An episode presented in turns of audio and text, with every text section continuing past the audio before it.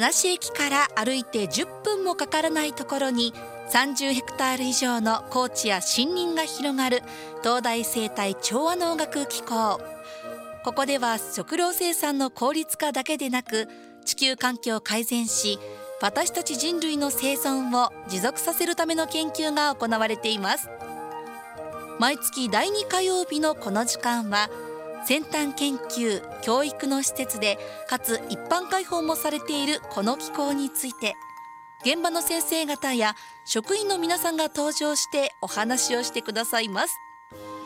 32回目の今回はゲストに東京大学生態調和農学機構の生物物質循環研究領域准教授の加藤洋一郎さんをお招きしています。ではお呼びしてみましょう。加藤さんよろしくお願いします。よろしくお願いいたします。お願いいたします。さあではまず皆様に向けて簡単に自己紹介からお願いします。はい。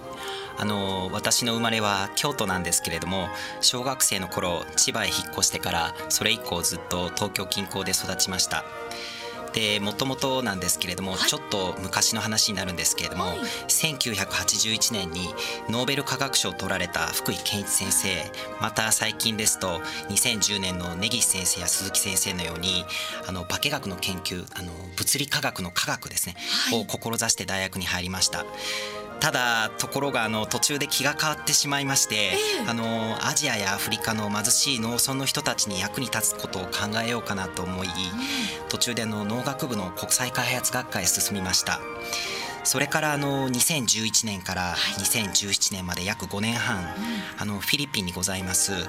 緑の革命で知られる国際稲研究所で勤務しそしてあの昨年4月にこちら西東京市にあります東京大学生態調和農学機構へ赴任しました。なるほどということは、えーと、東京大学生態調和農学機構に来られて間もなく1年を迎えるとそうですねいう形ですね。はい、お生まれは京都その後千葉から東京へというところですね。そうですねはい今ご紹介いただいたように一番最初は化学科学を研究しようかなと思っていたところにちょっと途中から農学部の国際開発学科へ進まれたということでしたがちょっとここで加藤先生にお伺いしてみたいのがこの国際開発学科どういうことを学ばれる学科だったんでしょうか？えーとまあいろいろな勉強をするんですけれども、はい、大雑把に言えばあの地球全体あるいはあの農農業あるいは農学を通じた国際協力こういった面に関して自然科学の面から勉強する学生もいれば、うん、社会科学の面から勉強する学生もいます。非常に分野の広いところになります。はあ、なるほど。実際にそこに進まれた後およそ5年間5年半ですか？フィリピンの方にも行かれていたと、ね、そうですね。はい。この日本国内だけではなく海外の経験もいらっしゃるということで今日はこの加藤洋一郎さんにお話伺ってまいります。加藤さんよろしくお願いします。はいよろしくお願いします。はい。では改めて今取り組まれているこの研究についてまたこの研究分野にご興味を持たれたきっかけなども教えていただけますか？はい。あの正直最初のきっかけ初めのきっかけあまり思い出せないんですけれども、はい、おそらくあの鉄道ファンだったのが関係してるのかなっていうふうに思ってます。で中学生あるいは高校生の頃はよくあの青春18切符でございますよね、はい、あれを使って旅行していました。であの国内でも、まあ、日本国内でもそうですしあの海外でもそうなんですけれどもあまり私自身あの綺麗な都会とか、まあ、そういったものあるいはテーマパークとかに興味が持てませんで、まあ、どちらかというとあの僻地っていうんですかね最果ての地とかあるいはもう何気ないこう自然の風景みたいなものが好きでであの途上国のその貧しい農村でのその作物生産あるいは穀物生産に関係することを考えたいなというふうに思うようになったあの直接のきっかけなんですけれども、はい、振り返ればあの二十歳の時にあの西アフリカの方を旅行しましてその時に見た例えばそのモーリタニアだとか、うん、ニジェールで見たそのサハラ砂漠やそこでその生活しているその人々の様子こういったものが非常に強いこの印象をなんて言うんでしょう印象に残っていてそこからだというふうに思っています。なるほど。実際に鉄道ファンということで中高生の頃から青春18切符でいろいろ旅も されていたと、ね、そうですね。はい。そして先ほどちょっと興味深いお話があったのが二十歳の頃西アフリカの方に行かれたということですよね、はいはい、そのなんか旅行の中でまだその旅の中で印象に残っていることって何かございますか？あのその頃あのサハラ砂漠っていうんですかね、はい、こう一面砂漠の風景っていうのはまあどういうものなのかっていうのを見てみたいと思いまして旅行したんですけど本当に厳しい自然。そしてまあそれよりももっと印象に残ったのはそういう厳しい中でまあ食料もギリギリ足りるか足りないかというところの中で人々がこうたくましく生きてるなっていう印象ここが強く印象に残ってそしてその人々の生活に関係しているところで農業の勉強しようかなっていういうふうに思ったところです。はあ、なるほど。実際にこの思い立って西アフリカに行こうっていうのは初海外だったりしました？もしかして。えーと事実上初海外ですかね、一度目は家族でスペインに旅行したんですけれども、はい、その時あのパックツアーで旅行しましたのでこの時あの一人で旅行しましたので事実上一人で初めてとはい。一人旅がそれこそ最近はこうねいろんな地域に行けるようにもなってきましたし本当に近いところで行くと3時間くらいで飛行機でもう隣の国に行けちゃうっていう時代ですけれども、はい、一人旅初めて事実上初めての中西アフリカって最初ちょっと不安とかはなかったですか？そうですね。ただまあ私の性格の問題なのかわからないですけどもこう何か新しいものを見たい。そこに何がやってくるのかっていうこのワクワクした気持ちやこうドキドキした感覚っていうの非常に好きなのでまあ毎日がチャレンジだったようなそんな記憶があります。実際は何日間ぐらい行かれていたんですか？そうですね。5か月か半年かまあそのぐらいですかね。その旅行じゃないですね。なんか短期留学のようなそうですね。本当に多くのことを勉強し、まあ、学びましたし見させてもらいましたね。はあ、なるほど。やはりそういったいろんな経験もあって今のご研究にもつながっているかと思いますが実際に今されている研究の内容もまた少し教えていただけますか？あはいあの熱帯アジアでは灌漑設備や排水設備が整っていない農業用地がまだまだたくさんありまして、はい、あの気候変動の影響で干ばつや洪水が頻発しているんですけれどもそこでのそのお米の生産ですねこの食料生産を安定させるための研究を行っています。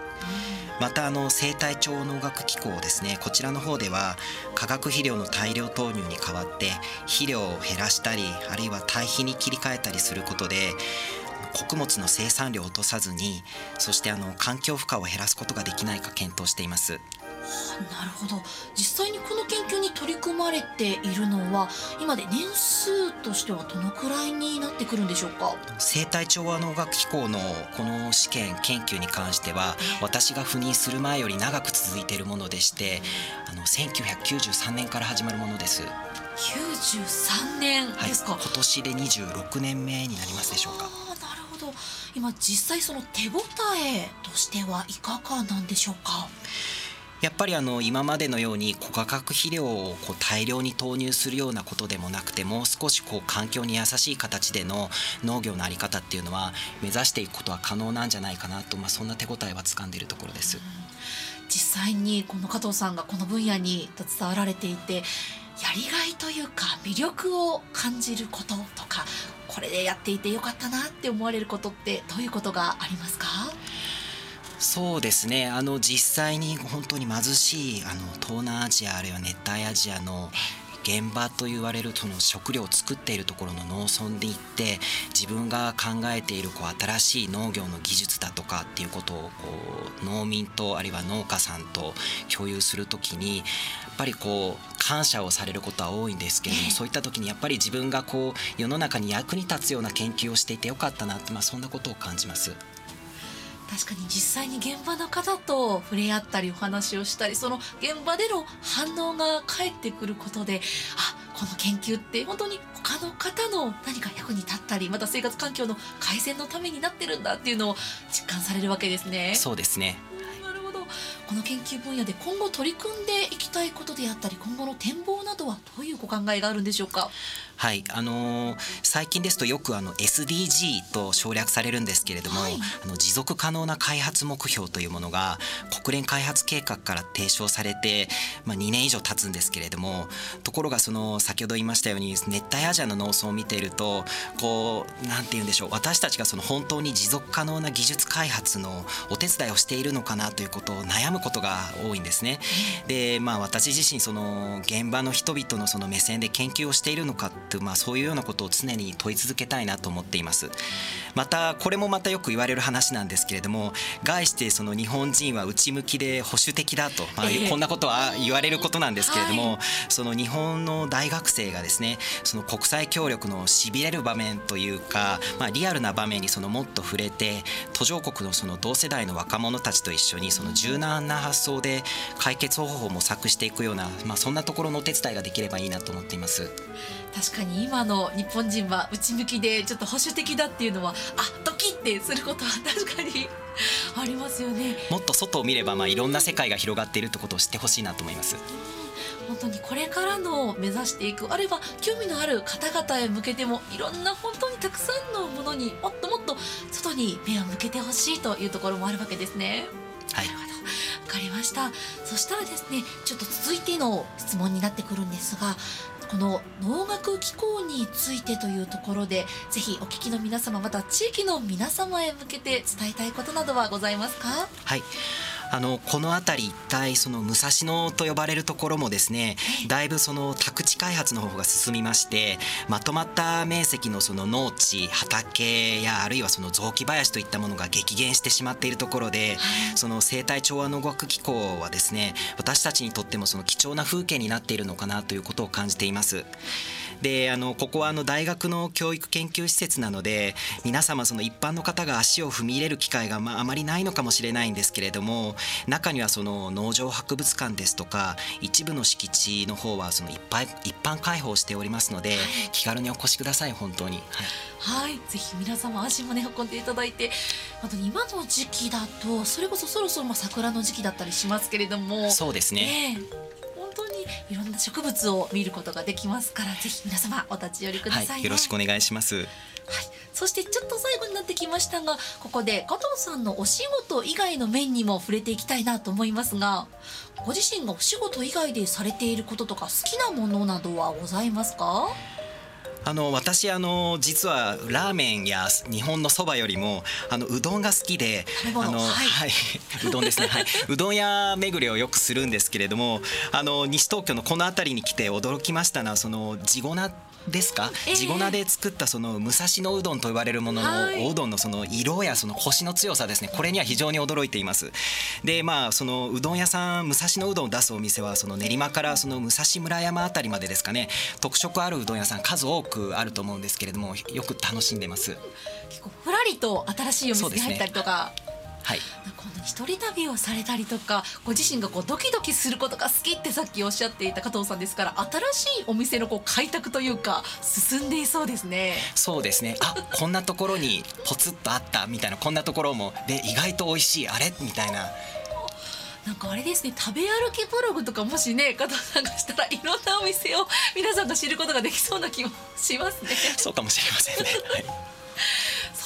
うどんが好きということで私も出身がやっぱり関西なのでそばももちろん美味しいのは分かるんですけどどちらかというと馴染みがあるのはおうどんだったりするのでちょっとこの後おすすめのお店もね教えていただこうかななんて思います。えっと、はい、はい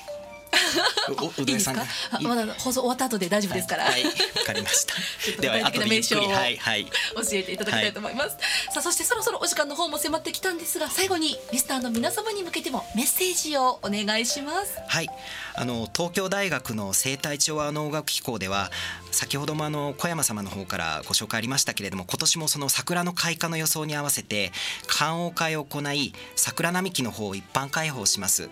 で、詳しい日程の方はこちらのあの機構のホームページの方に掲載されますのでこちらご確認いただければと思いますどうぞよろしくお願いいたしますはい。桜並木一般開放ということで、はい、東京の開花はおそらく来週あたりというところになってますからね、はい、はい、皆さん3月また4月もぜひホームページで確認して行ってみてください。よろしくお願いいたします。は